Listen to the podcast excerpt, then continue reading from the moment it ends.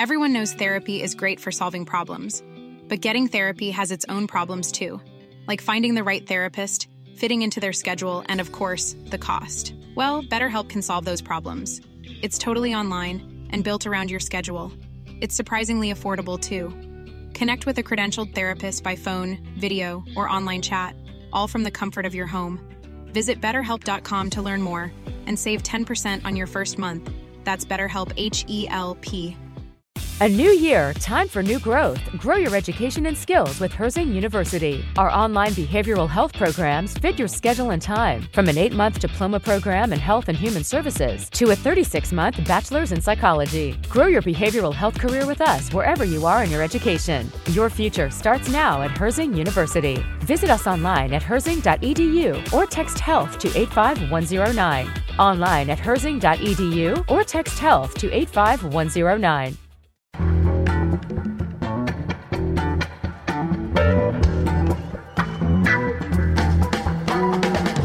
From The Nation magazine, this is Start Making Sense political talk without the boring parts. I'm John Wiener. Today we'll talk about how women can flip the House from red to blue. Stephanie Schriock will explain. She's president of Emily's List. Also, how big wireless made us think cell phones were safe. Mark Hertsgaard will report on a special investigation by The Nation. But first, how progressives should think about Russia. For that, we turn to Katrina vanden Heuvel. Of course, she's editor and publisher of The Nation and also a weekly columnist for the Washington Post online. She's a frequent commentator on American and international politics for ABC, MSNBC, CNN, and PBS. Katrina, welcome back. Thank you, John. Well, it's easy to be against Trump's actions, including his actions overseas, but progressives need to think about what we are for, what kind of foreign policy we want, especially if a left leaning Democrat were to be elected president in 2020. The big issue, of course, is Russia, which almost everybody agrees interfered with the 2016 election to help Trump. So let's start with Putin. How would you describe Putin? Oh, you know, I think Putin is a uh, authoritarian figure. I think history is important. Um, he was selected by the Yeltsin team coming out of the disastrous 1990s, a period when the oligarchs of Russia, given license by Yeltsin, plundered and looted that country. He, um, his first act in power, John, when he was appointed in 2000, was to give Yeltsin immunity, yeah. and I think that says quite a bit.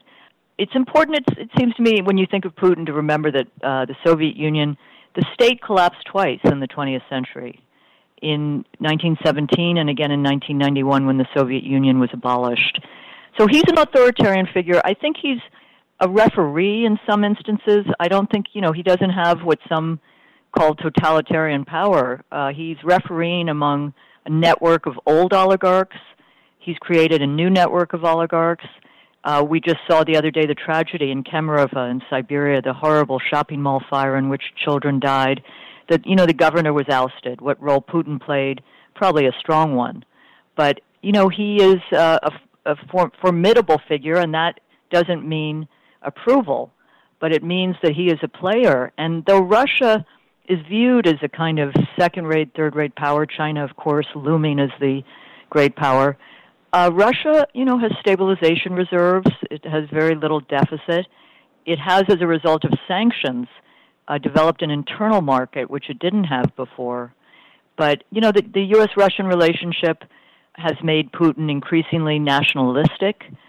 Uh, I say that because I think he did come to power wanting to relate and engage with the West. I think it's wrong to argue that he was anti-Western, anti-U.S. Well, at our end of the Russia relationship, Trump has just appointed John Bolton, his national security advisor. That makes us all uh, unhappy. How do you read this? Well, I wrote a column for the WashingtonPost.com called Trump's Most Dangerous Betrayal Yet. And, you know, the candidate Trump promised to get us out of stupid wars is now apparently loading up for war because this guy, Bolton, is an uber hawk you know, he played a key role in cooking intelligence to mislead this nation into the disaster of Iraq. But in terms of Russia, John, coming back to this issue of uh, Putin's relationship with the West, I think one of the important moments, and it's a moment that Bolton played a role in, was the abrogation of the in 2002 of the Anti Ballistic Missile Treaty. It was a treaty of 1972, and it really was the template for arms control protocol between the two countries. And in disrupting and ending and subverting that, Bolton is a man who doesn't like any treaties or nuclear deals, as we can see with his attitude toward Iran. Uh, it was it, it set the U.S.-Russian relationship on a terrible course, and finally, uh, Iraq again, Bolton playing a role in that. I think one of the key rupture moments between the United States and Russia, just playing out a little history, was the Munich Security Conference, when Trump, with uh, Senators McCain and Lieberman in the front row, basically lectured the West about its unilateral approach to international relations and really saying that the international order post World War II, sure, both countries had violated, but Iraq was a true disruptor. So I think that's important to to remember. And the rise of the neocons around Bush just you know intensified the bad relationship. But now we're in you know and let's talk about it. We're in a, a moment of new Cold War, uh, which is increasingly dangerous on a number of fronts. I've just written a lead editorial for next week, but we could we could talk about that in addition to why the left needs to think in new ways about Russia, which is a piece by David Klion, which we ran this uh, this past week.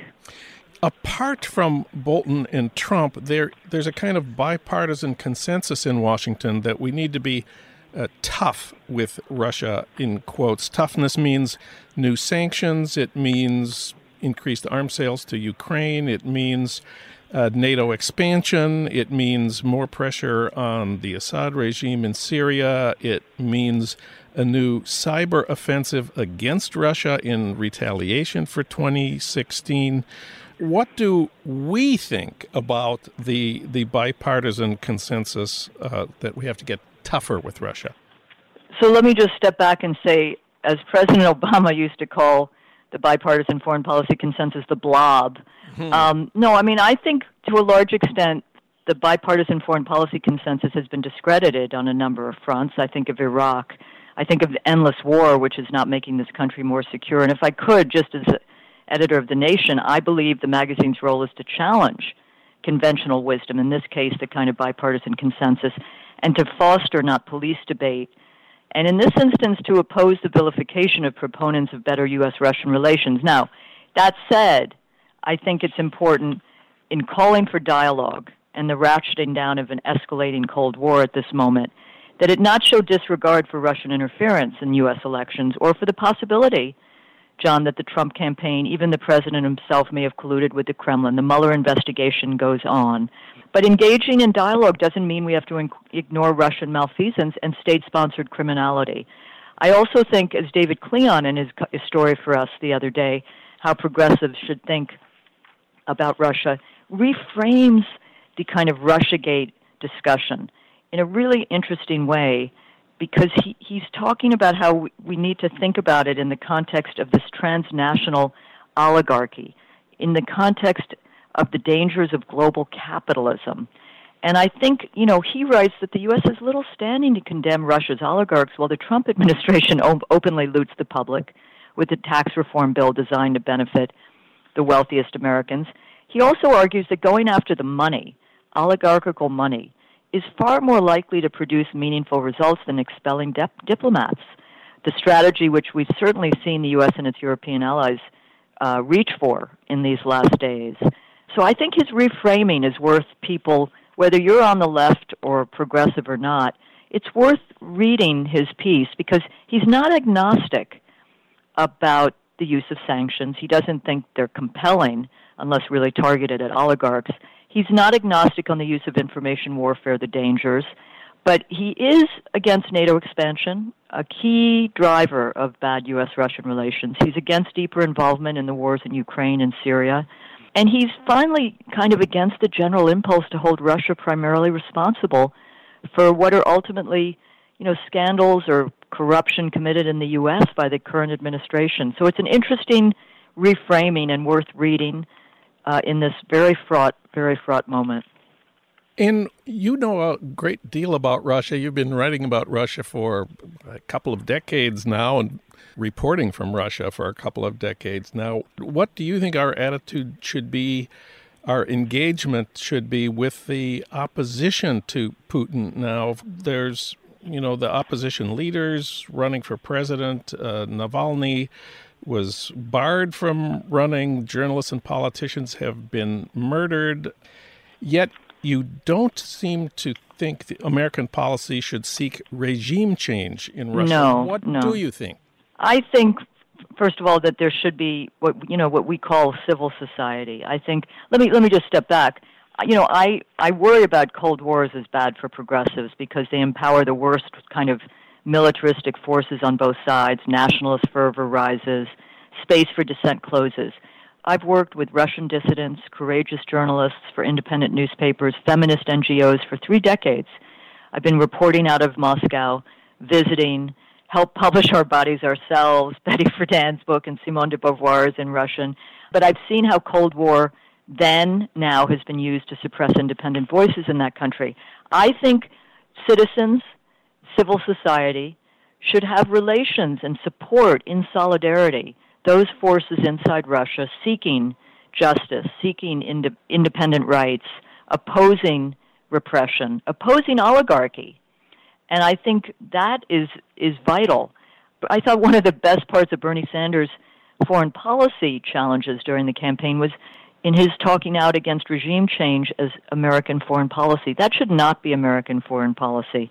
The, uh, the best way it seems to me that the United States can help the independent forces in Russia is by normalizing relations enough that private civil society groups in the U.S. and other countries can more effectively work in tandem with Russian counterparts. I also think I have to say that the opposition in Russia, and I know some of the key figures, and my uh, good Russian independent journalist friend Nadia Azhgikhina has been writing for TheNation.com about this. You know, Grigory Yavlinsky uh, is is someone who got no attention this time because Navalny you know, is viewed as the leading opponent. But John, the ability to come together to find a strong opposition force is incumbent on the opposition inside Russia. It is not America's role, it's not the West's role to build an opposition team, right, right? right? I mean, you know, that it seems to me that people in their own country should lead the way and fight their own struggles, supported in solidarity, not opposed, but not you know, kind of supplanted by outside forces. And I think the danger in these moments is that often independent forces inside Russia are viewed, viewed or, or stigmatized as kind of influenced or involved with the Western ways. That's you know that that should be put aside. Solidarity is needed, but how we do it is very tricky.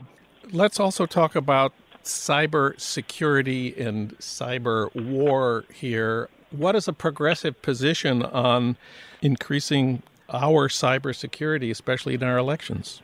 Well, I think, you know, there's rightly concern about our democracy infrastructure, John.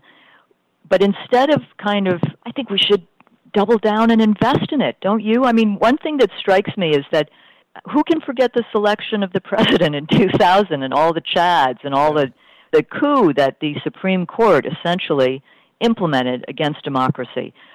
Since 2000, there has been woefully little done to secure the infrastructure of our democracy. There are basic steps, you know, we need to take paper ballots, audits, all of this. So if this can spur us to do so, great. The danger is that there's a lot of rhetoric and not much action. So I think that's vital, one piece of it. I think clamping down on dark money would be essential because that's part of what we see Mueller engaging with is financial crimes, money laundering, lobbyist money. But I think David Klion again, and this is in the air right now, John, because it's so fascinating to feel the zeitgeist move against these Facebook and Google behemoths. But the idea of really beginning to regulate these behemoths, you know, like utilities, and breaking these monopolies up would play a role in pushing back against Russian hackers who've exposed exposed a flaw in the U.S. political system. Again, I step back and I, you know, I just I don't feel it makes sense to basically compare bots to missiles, and the warfare analogies worry me.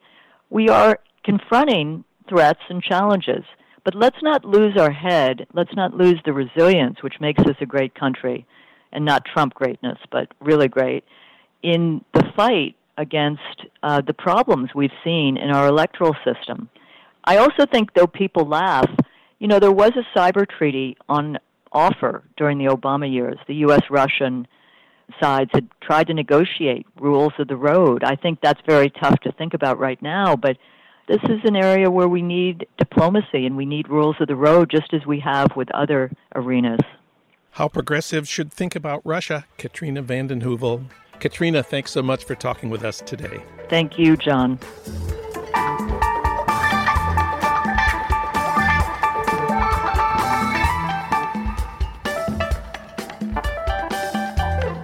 Now it's time to talk about how big wireless made us think cell phones were safe. That's the subject of a special investigation by The Nation. It's the cover story in the new issue of the magazine. For that, we turn to Mark Hertsgaard. He's The Nation's investigative editor at large, the author of seven books that have been translated into 16 languages. His most recent books are Bravehearts, Whistleblowing in the Age of Snowden, and Hot, Living Through the Next 50 Years on Earth. We reached him today in San Francisco. Mark, welcome back. Thanks for having me, John. Well, the World Health Organization in 2011 classified cell phone radiation as a possible human carcinogen, and the governments of Great Britain, France, and Israel have issued strong warnings on cell phone use by children. To be clear at the top of this segment, are you saying cell phones cause cancer? I'm not saying that. What what our story in the nation reports is how the wireless industry, the cell phone industry, has manipulated the public understanding of that debate around cell phone safety. And in particular, as you look, you see that the big wireless companies use the very same playbook that big oil used around climate change to lie about climate change, and that big tobacco previously used to lie about cigarettes. And essentially, the, the game is to create the appearance of scientific uncertainty in order to blunt any calls for uh, government regulation. And uh, that's what we found in our documented story. But our story very specifically says we are not arguing whether cell phones are safe or not safe. That is for scientists to decide. But what we are telling you in this expose is how the industry has wargamed science and manipulated government policymakers and spun the news media so that you think that these phones are safe. You say the cell phone industry doesn't have to win the scientific argument about safety. What do you mean? That's the key strategic insight that, again, Big Wireless got from Big Tobacco and, and uh, Big Oil. If you are trying to fend off regulation like these industries are, what you want to do is to create doubt that your product is guilty. And that's what I mean by you don't have to win the argument that uh, cigarette smoking is safe or that climate change isn't real. What you have to do, and we saw this very explicitly with the um, oil companies and climate change, is that you keep putting your bought scientists on uh, the air and in the op ed pages of the Wall Street Journal and so forth, saying our studies show that that uh, the environmentalists are exaggerating again. And the purpose of that is not to win the argument. You can't win the argument that cigarette smoking uh, isn't related to cancer, but you can delay that argument. You're buying time so that you can keep your products uh, going out the door and selling uh, for as long as possible. You keep the the uh, scientific argument going. Well, I've seen reports that instead of citing one or two articles, look at the hundreds of articles about cell phone safety that have been published in sci- scientific journals over the last, what, decade or two.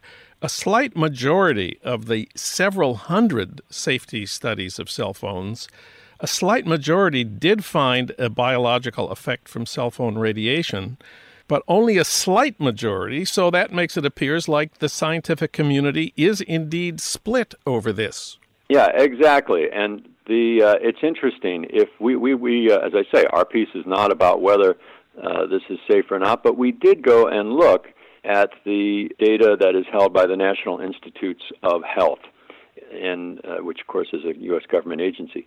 And most of the uh, studies there do show biological effects of cell phone radiation.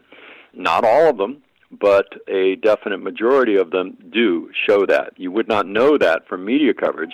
But the more interesting thing to me is that one of our sources found that when you recategorize scientific studies and you look at where did the funding for that study come from, then the results change dramatically. And essentially, if it's an independent study, independently funded study, I should say, versus an industry funded study, the industry funded studies were two and a half times less likely to find any kind of, of health impacts. And so that gets back to the point I was trying to make earlier about the uh, wargaming of science and the scientific uncertainty. What industry can do when studies come out, as they did just last week, a U.S. government study from uh, the National Toxicology Program that a peer review found had quote unquote clear evidence of cancer on the part of cell phone radiation. When those kinds of studies come out, or when the World Health Organization uh, says in 2011 that cell phone radiation is a quote possible unquote carcinogen, the industry can always say and does say, as we describe in our story, well, that's just one report. The overall balance of evidence shows that, in fact, there's no proven health concern here with cell phones.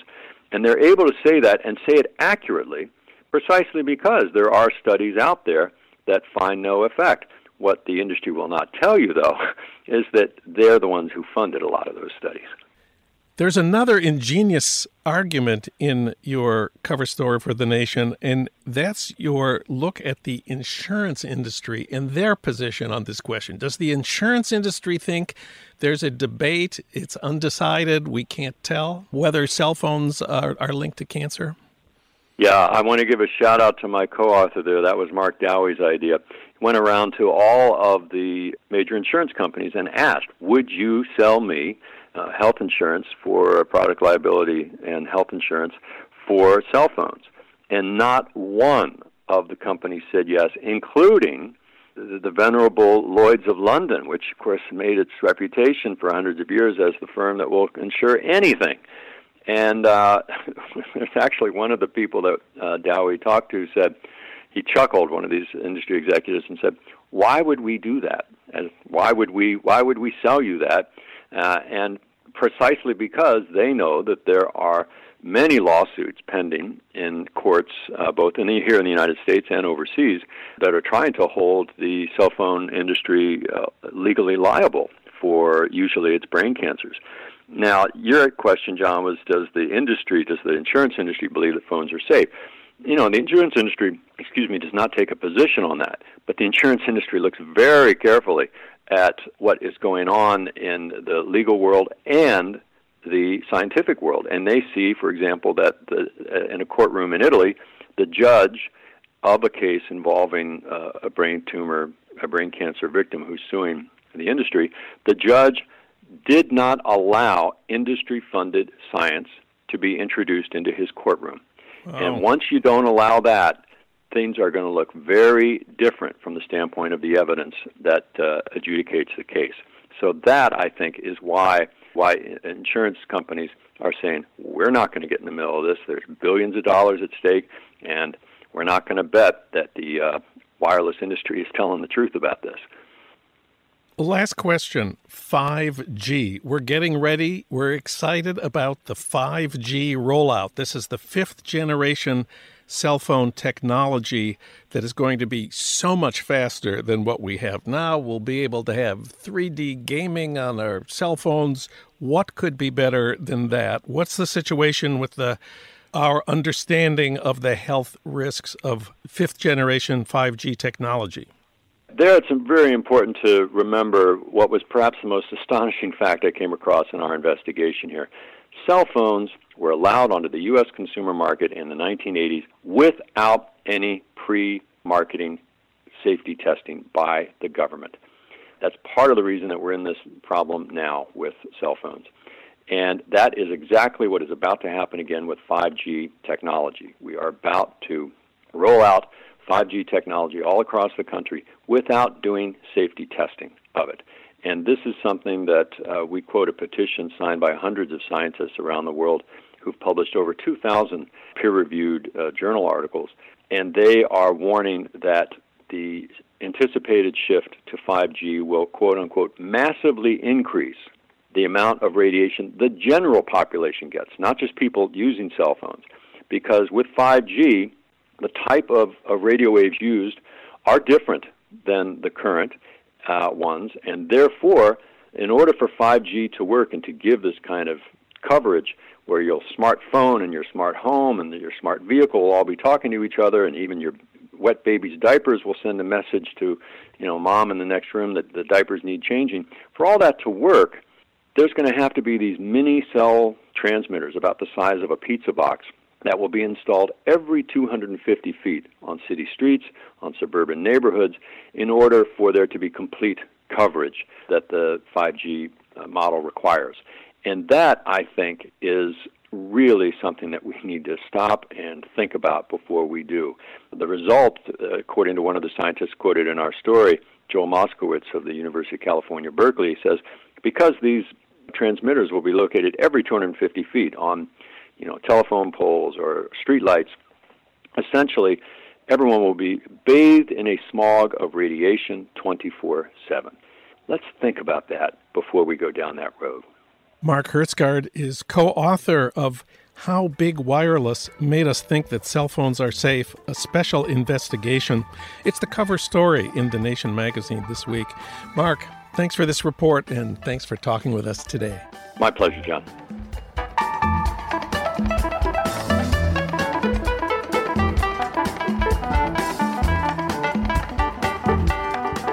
Now it's time to talk about how women can flip the house from red to blue. For that, we turn to Stephanie Schriock. She's president of Emily's List. Since she became president in 2010, Emily's List has helped elect record numbers of women to the House and Senate and recruited and trained hundreds of pro choice Democratic women to run for office, including Elizabeth Warren, who Stephanie personally recruited to run. More than $250 million has been raised under Stephanie's leadership, and Emily's List now has more than 5 million members. Stephanie Schriock, welcome to the program. John, thank you so much for having me on today. What's the big picture for the midterm elections coming up in seven months from your perspective? Well, I think this election is about the momentum of women across this country. And and it's not just the women candidates, though obviously at Emily's list, I care a lot about those women candidates. But I just want to step back and say this is just an unprecedented moment. You know, from the moment of the terrible loss of November 2016, we have seen women find their empowerment, find their voice, realize that they are in this together. You know, they've marched uh, in Washington, D.C., and millions and millions of women marched across this country and around the world.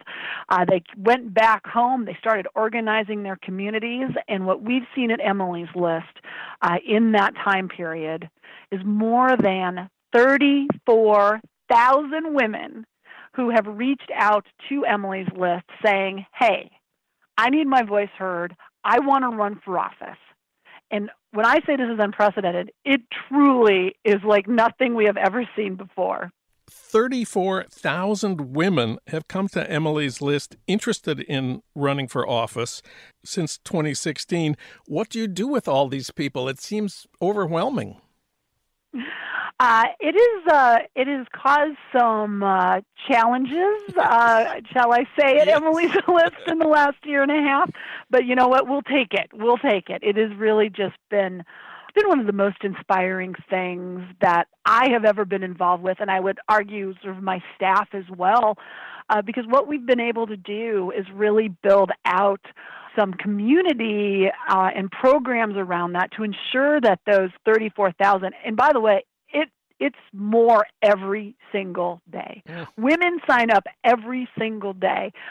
And what we've done is expand our state and local work because most of these women, when they run, and they're not all running in 2018, but they're going to be the next decades of candidates, uh, they're running for local office, a lot of them. They're running for school board, city council, county uh, commission offices. You know, we've got a handful that are running for federal office, uh, but this is really about the legislatures and the county work. So we uh, have now quadrupled the size of our state and local team. We built out a digital program so we could do more webinars. Uh, we built out a training center. If you go to emilyslist.org, you can sign up and get access uh, as a pro choice Democratic woman running for office, access to our training center that walks you through how to put together those campaigns. Uh, we built out our training programs where in 2017 alone, we trained nearly 2,500 women in one year in 24 uh, different trainings across the country. And that's just the beginning because we are just ensuring that these women, even if they're not running now, they're going to help women who are running now. And that's the power of this movement. And that's why I believe we're going to take the House back. We're going to pick up some Senate seats. We're going to pick up a bunch of governor seats. We're going to pick up a lot of legislative seats. But it's the energy of this, these women that are backing up those candidates. Before we talk about some of those races, I'd like to ask you to tell us a little more about the training that you offer. What is the Emily's List training? It's a great question. Our in person trainings come in a couple forms, but the one uh, that we do the most of is sort of our our 101.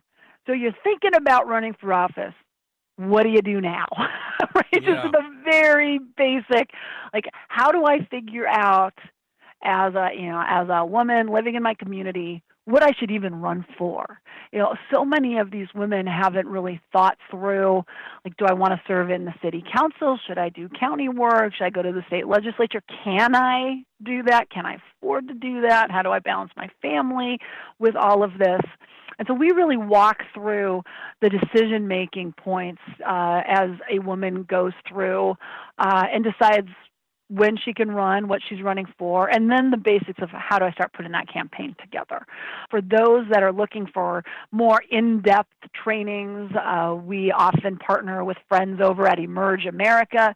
Uh, who have a great seven month training that folks can be involved with. You know, every woman's different. Some feel like they're ready to go now and just need a little bit of help. Others need that Emily's List eight hour training and they're ready to go. Others want a longer training. That's great because the good news is there's all these organizations working together to get that done. So that's really what our training's about. And for places that we can't get to, for instance, Anchorage, Alaska, which I have all intentions of getting to someday, okay. but probably not this year. But we've got women in Anchorage who want to run. And so we've also laid out a whole series of webinars so we can get be in touch with women wherever they are uh, in their in their homes and talking through the same thing. I know that Emily's list does not support all women candidates. Just let's be specific for a minute here. Which women candidates do you not support?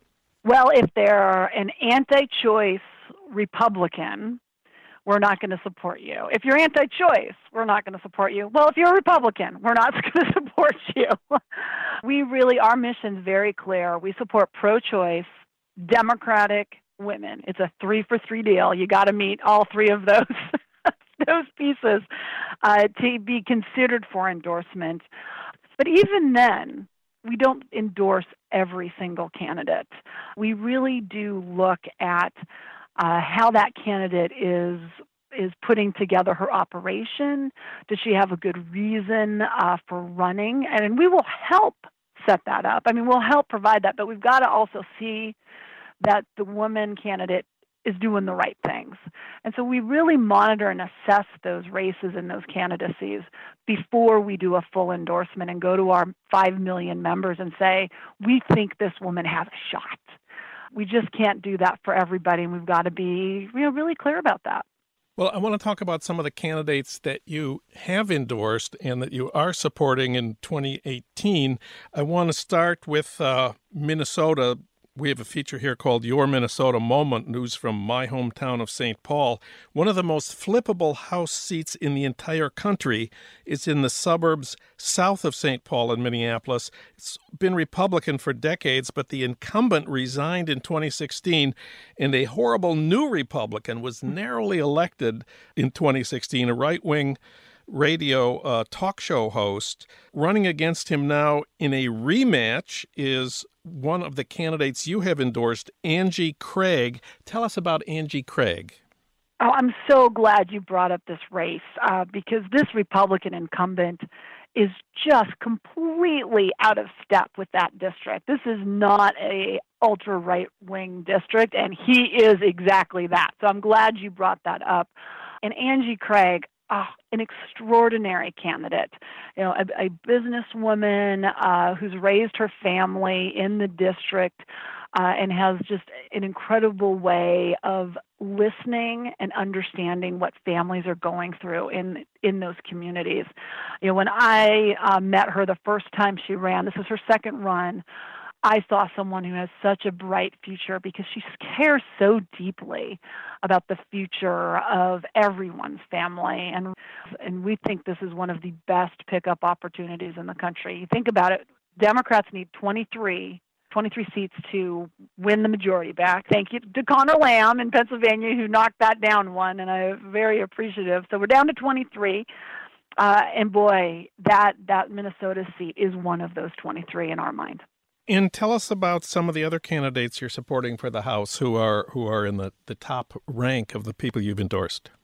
You know, it's really interesting because when we started doing our recruitment for this cycle, you know, the first round of districts that we looked at were the there happens to be equal number. There are 23 districts in the country that Hillary Clinton won that are held by Republicans. Sort of was our starting point of recruitment.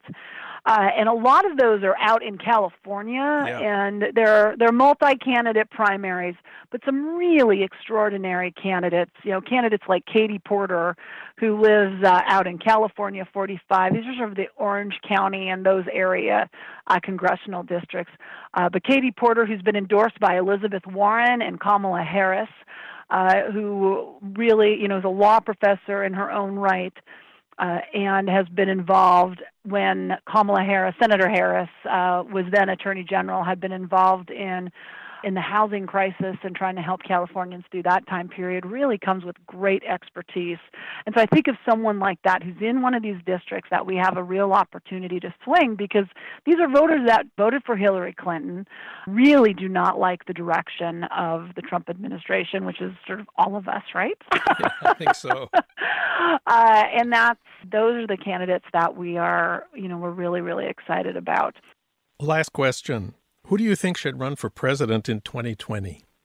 You know, I get that question a lot, and all I can say is let's take back the Democratic majority in the House first and then worry about it after that. Stephanie Schriock, she's president of Emily's List. Stephanie, thanks so much for talking with us today. Thank you, Jon. Anytime.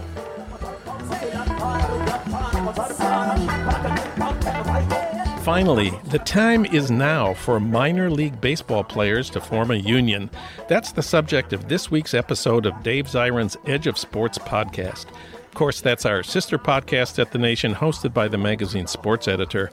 The Edge of Sports podcast, where sports and politics collide. Tune in every Tuesday at thenation.com slash edge of sports.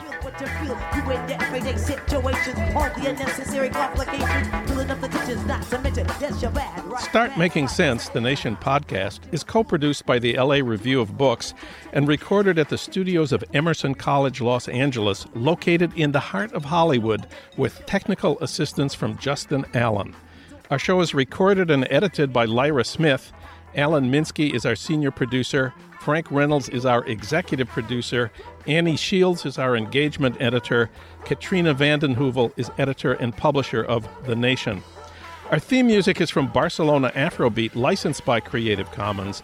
Find out more about Start Making Sense at thenation.com and subscribe to Start Making Sense wherever you get your podcasts at iTunes, Stitcher, Spotify, and now at Google Play. I'm Jon Wiener. Tune in to Start Making Sense next week for more political talk without the boring parts.